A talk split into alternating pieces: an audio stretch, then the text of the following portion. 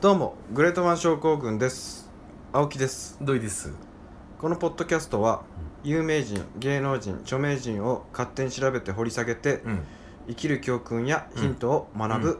ポッドキャストです、はいはいはいうまく言えたうんそうです引き続いてるからあーごめんごめん、うんうんいいやー土井くんがさ、あのー何回目だっけうんビル・ゲイツ紹介したじゃん、うん、うん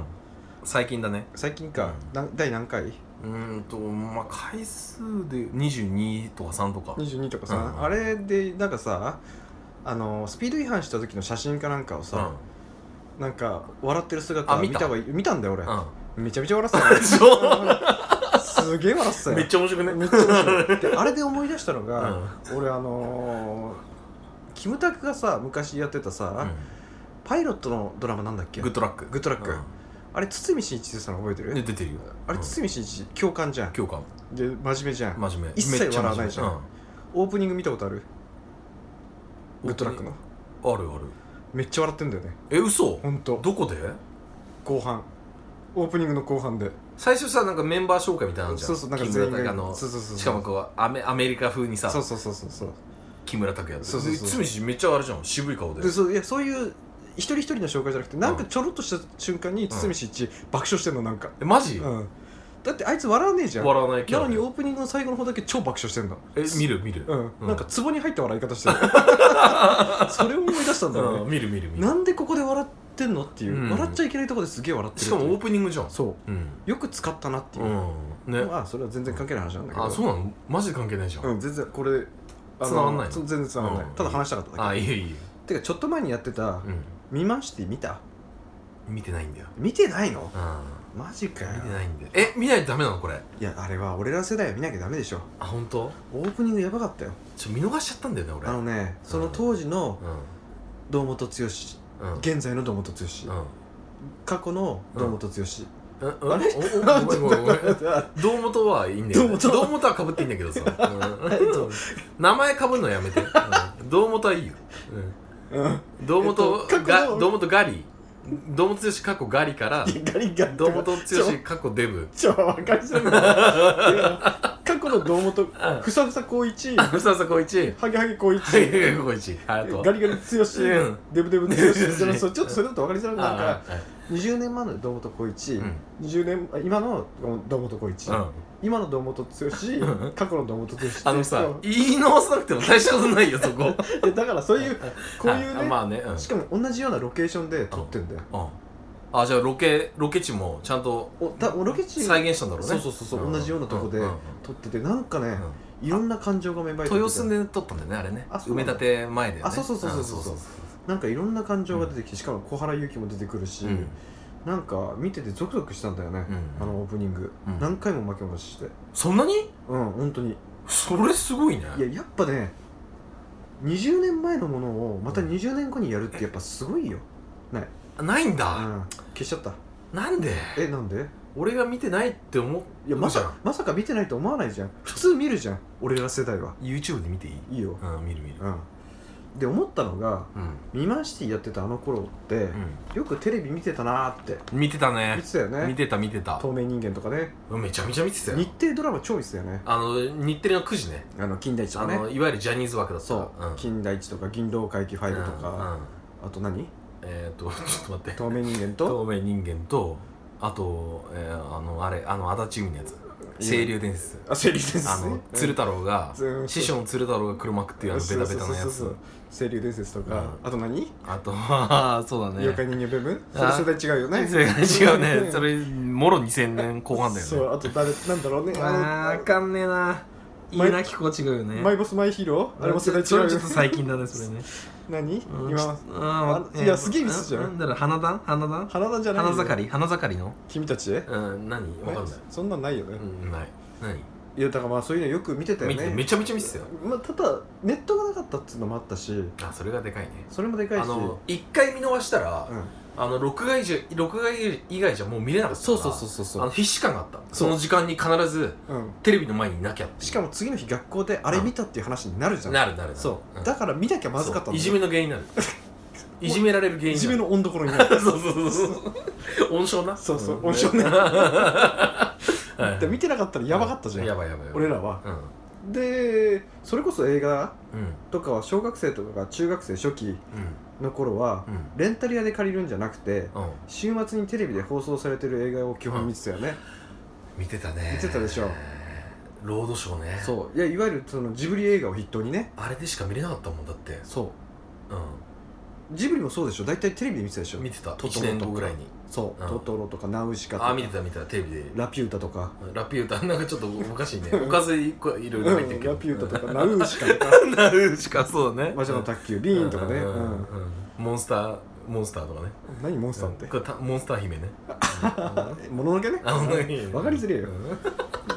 それこそその「ターミネーター2」を最初に見たのうもんテレビだし、うんそうだねリーサルウェポン見たとか、うんうんダイ・ハードうん」 「エイリアン」うん「ロボコップ」うん「ビバリーヒルズコップ」うんちょっと「星の王子ニューヨークに行く」 「ロッキうんー」13日の金曜日とかもうんテレビでやってるやつを見たよね、まあ23個は俺まあそうだねうんちでエょっデとィ・マーフィーがもしかしたいいよ加えいのあらるけどうん何エディ・マーフィーはもしかした ら吹き替えでしか見たことないかもしれない実際あいつの英語を喋ってるの見たことないから、見たことないねうんあのー誰だっけあれあの日本語ねそうんあいつねなんとかなんだいいようんそうあれクリスクリス・タッカクリスタッカーもそっち系のーそっち系の人声優だったよまあね有名な人だよね有名な人だねうん土井君そのテレビでやってた映画で思い出に残ってるやつあるあれ見てたよなみたいな映画映画テレビでやってた映画やっぱ「ダイ・ハード」かねあダイハード「ダイ・ハード」はめちゃめちゃ見たね見たねエイリアンも見たしあと「プレデター」ねあプレデターねプレデターもしょっちゅうやってたやってたねやってたやつ本当にまたやるかってぐらいジュラシック・パークねああジ俺ュラシック・パークめちゃゃめちゃあったねやってたけど俺うんジュラシック・パークあんまり記憶にないんだよ本な当。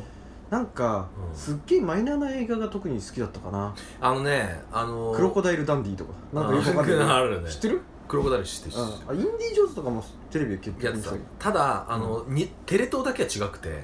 テレ東は、うんあの結構地味な地味なマイナーなやつをやってたんでね昼ぐらいにそれは今でもやってんじゃんあ今もやってるかあのあれでしょセガールでしょあそうそうそうそうそううんそうだね夕方ぐらいとかねそうそうそうそうそうなんかパニック映画とか結構良かったよねいわゆるうん、うんピラニア系とかジョーズ系とかああよかったよかったよかったよく見てたようんうねでん、大体それを見た後俺の時はまだ土曜日学校あったのようんうんで金曜日の映画見た後に土曜日学校来て「あの映画昨日見た?」っつって「あれ良かったよね」っていう、うんもう話すのが当たり前になってたんだよね、はいはいだから必ず基本金曜の映画うんは見てたんだよねはい金曜ロードショーね金曜ロードショー淀川さんね、そううえ違うよん、あれさよならさよならさよならじゃな違いうで僕が幼少期から青年期に見てた見てたのテレビでバック・トゥ・ザ・フューチャーでしょえテレビでうんうんやる映画にはうん映画解説者ってのがいてねうんうん映画の始まる前とうん最後に解説してたんだよね、うんでこの映画はまるでしたねとかねうんで金曜日には日テレでうん水野晴夫あが解説の金曜ロードショーあそうねそううん土曜日はフジテレビで高島忠夫の解説のゴールデン洋画劇場うんそして日曜日はテレ朝の日曜洋画劇場うんその解説していたのが今回のグレートマンでやるうん淀川長春先ほど土井君 がポロッと言った淀川長春だよねいいいい全然ただ土井君金曜日って言ってたかああそうらだねね淀川長春は日曜日のうん洋画劇場だから、青木さんダメだよやっぱり話を広げるとえい別につか正解を言っちゃうじゃいやん別にいいんだ俺けらどは俺は別にこれ隠してるわけじゃないからあそうなんだいいんだ、オッケーオッケー隠してる時に当てられるのは嫌だけどああもう結構前振りが出てたかうんら、あじゃあまあどういくならいつかなんかこううんパッと言ってくるだろうなってでいう別にそれはうんむ全然止めないし、あオッケーオッケーオッケーうんうんただ間違ってたのは許せないよね、金曜は淀川長春でおめえっつってあごめんごめんごめんごめんミスターハローだっつうなあごめんごめんごめんシベリア超特急だっつうごなめんごめんねうごんめんね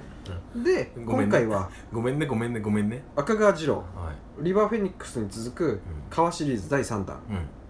うん映画解説者の淀川長春さんを紹介したいと思います、ちょっと興味あるねあそううん俺とりあえず川攻めるわ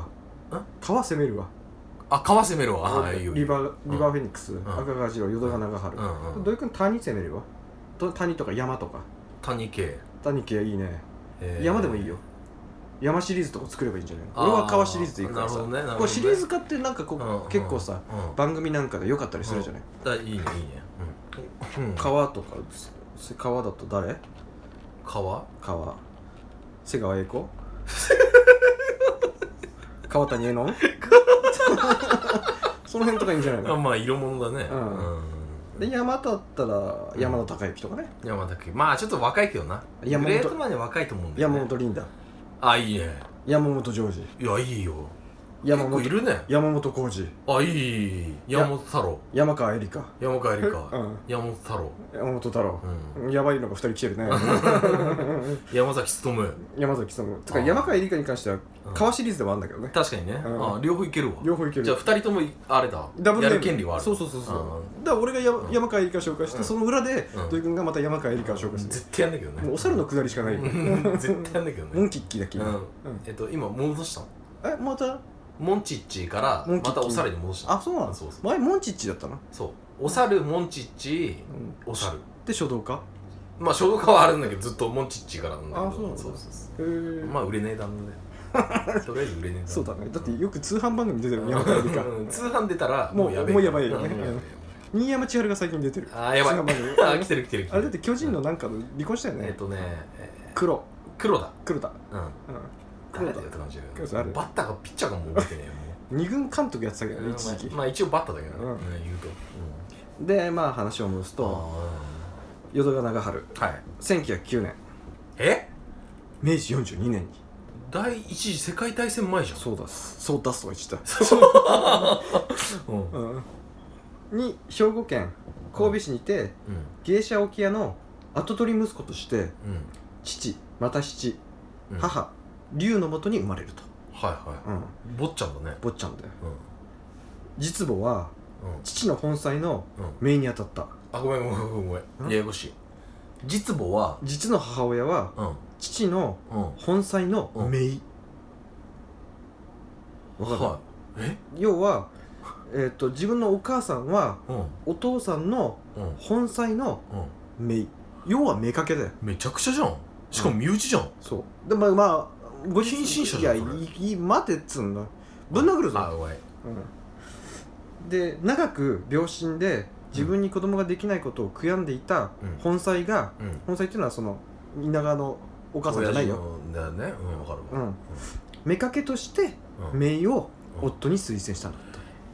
身内でてそすごいねうまあ逆に言うと信用できるっちゃ信用できるよねできるけどキモいねまあうんね、まあ、そういう時代だったんじゃない、うんまあ古いしねうん、で本妻は生まれて間もない淀川を、えー、病病よ病なんだこれなんて急いうにの下手よ病の床って書いてなんていうの病床でしょ病床かだから弱いよね「小」って字うん俺さっきもあれだよ音章音とかって読んだしね うなんか章それは「に小」って読むの 章にまつわる何かあるの かな品川庄司も言えないから ねとこ字でよそう品川品川と かを病床で出か抱かせてもらいうんは安心したように数日後に永眠自分のお母さんじゃないようんわかるよ親父の本妻ねで実母がその後本妻になったとうんまあそうだよね制裁がなくなっちゃったもんねそうそう、制裁とか側室とかってなんかすごいねまあ、この時代だからねなんか戦国とかはねしかも芸者だからうのんピアノだからねあーで芸者っつったらねうん結構ヤクザな商売ってそいううそかうそうそうそうそううんそうそうまあ何でもありだもんねそうで姉が2人と弟が3人いるとうんで映画館の株主だった親の影響で子供の頃から映画に精通姉もその姪なの姉もその姪って何いや姉もその姪って何全部これあれで自分のお母さんの子供だよあーだってなるほど子供が生まれないから妾にあーそっかそっかそっうかんそっかそそっかそっかそっかうそうそうそうはいでは、えー母龍はえうーっとこれなんて読むのんうーんルビー振ってよ振り忘れてたんだよなんだよこれ港 港港だよねその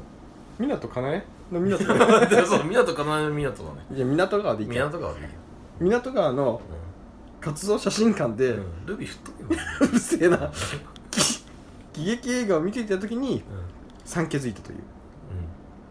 うんだからいわゆるえ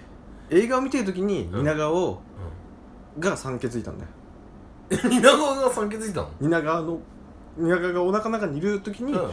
龍、が産気づいたのあはいうはん、いはいだからそれぐらい映画に精通してるってことだよあはいはい映画見てる時に、うおにゃおにゃじゃねえや、うんこううわーってなったってことだあよーすごいねうん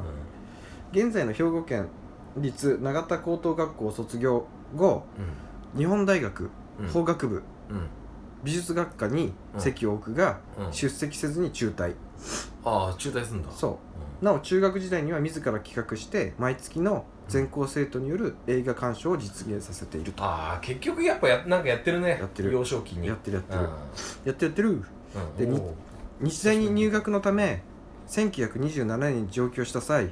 かねてから投稿を行っていた雑誌「映画世界うん」の社員募集を見てうん編集部へ出向きうんそのまま採用されうん編集者として活動ああそうなんだ、うんえー、そそれそういうのやってた人なんだそうそうもう俺が見た時にはさ死にかけのじいちゃんだったからさ 俺は死にかけてはいないけどじいちゃんだまあじいちゃんだったよねしかし1929年うんに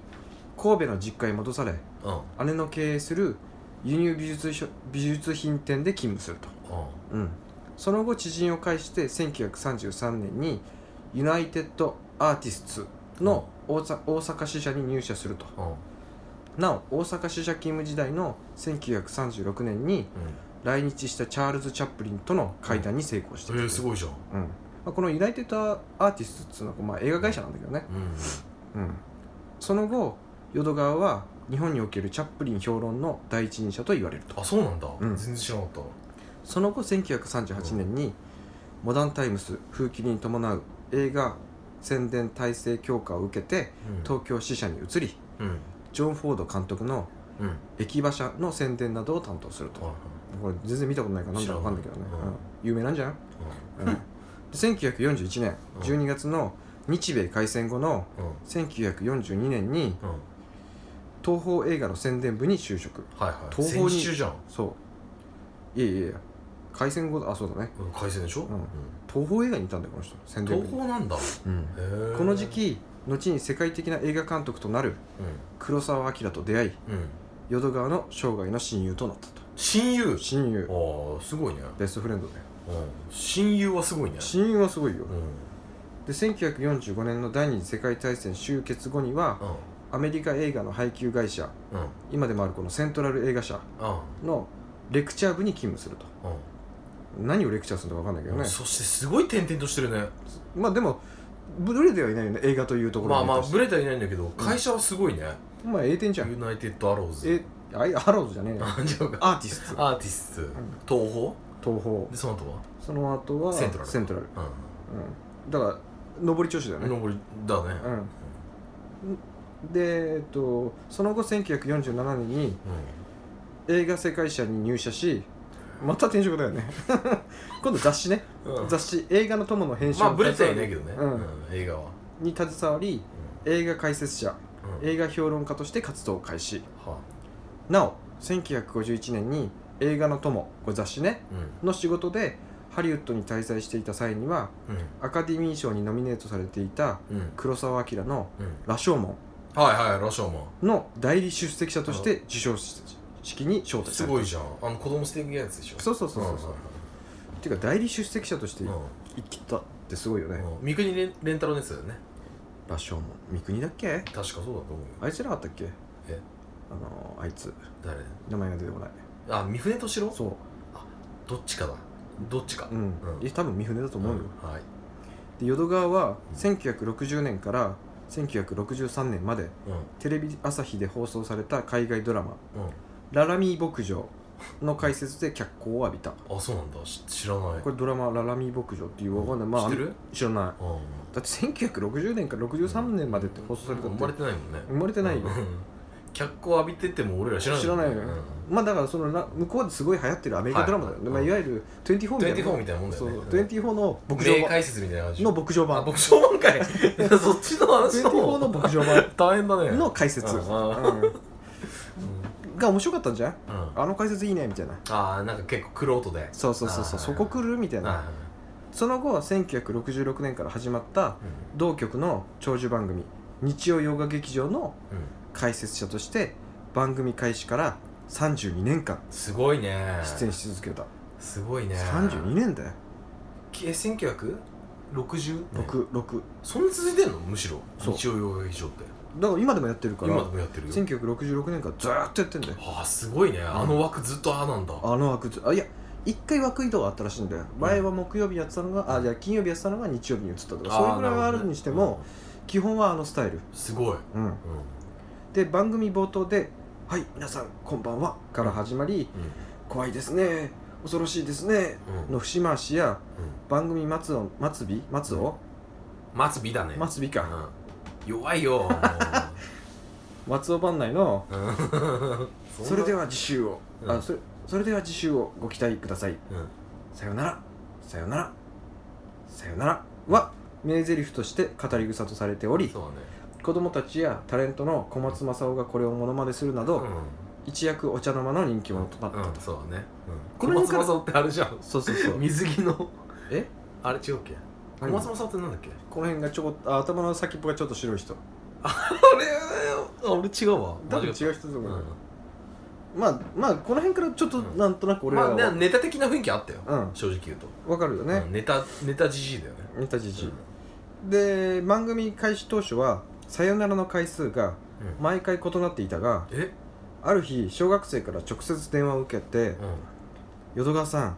さよならと何回言うかが友達の間で毎週かけられている」んとの話を耳にしたとうんうん実際は賭けといってもただ当たったら自慢するだけのたわいのないものであったが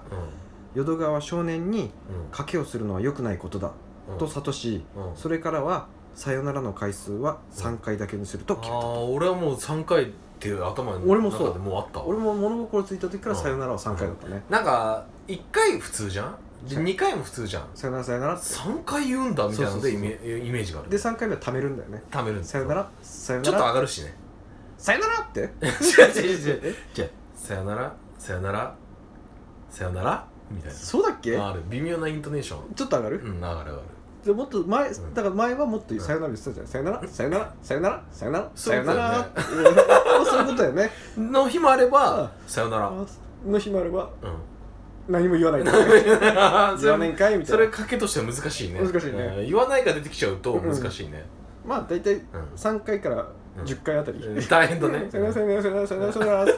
ら尺の問題があるし解説だってさ別にさうん時間決められ確かてにやってるけどうんちょっとこの解説少ねえなっていう時にはさよなら多めに言っちゃうみあたあいななるほどなるほどね、うんはいはい補う感じ補う感じでんその補う感じでさよならを試したのかもしれないしねああなるほどね、うん尺が長いからで1998年9月6日生涯の親友であったうんうん黒沢が死去したああ98年なんだ98年意外と最近へじーゃ意外とん最近じゃん、うん、うんで黒沢の通夜に参列した淀川はすでに自らの死も近いことを悟っていたのかえ棺の中の黒沢に向かってうんうん「僕もすぐに行くからね」と語りかけてたというはいはそれからわずか2ヶ月後のいはい1998年うんうん11月11日うん午後8時11分うん腹部大動脈破裂に伴ううん心不全により息を引き取ったああ逆に淀川うはんそんな前に死んでんだと思った、ああそうか結構前だねもう最近っちゃ最近に気がす2000る年ぐらいまで生きてる気とがした思ったけどねうん89歳没うん岸君も淀川の父の又七と同じ命日ってすごいじゃんそれすごいよねよすくご考いえじりゃゃん、うん親父と同じ日に死ぬってねいやないないないないよねで淀川は生涯独身でうんえ子供がいなかったため喪主は姪である編集者うの淀川道美代子かんうん淀川美代子が務めたとまたメインなんだまたメインうなんかあるねメイトんもメインなんかあるね、うん葬儀の淀川長春さん「さよなら」の会にはお杉ら親しかった映画関係者やら、約500人が出席うんうん祭壇の家には本人が最も気に入っていたといううんチャップリン独裁者のポスターの前でにっこり笑う淀川のうん写真が選ばああれなんか見たことあるねた俺もあるうんあるあるあで棺には愛用の眼鏡やるチャップリンの写真が収められうんうん黒沢監督が愛用した膝掛けがかけられていたあでチャップリンの「ライムライト」っあうんうんて映画ねの美しいテーマ音楽が流れる中これ映画かな音楽わかんないけどうんお流れる中全国から集まった一般ファン約2500人がうん白いカーネーションを祭壇に献花したとへえすごいねで各国から祝電もたくさん届きうんそこにはベルナルド・ベルトルッチ監督うんあアラン・ドロンあああブラッド・ピットえアーノルド・シュラゼネッガーすごいスティーブン・セガールなどは名監督や銀幕のヒーローたちのそうそうたる名前が並んだといトドナスコうんもちろん並んでるよ もちろんだよ戸田さんは間違いないようん、精通してそうだから精通してるようんしてる、うん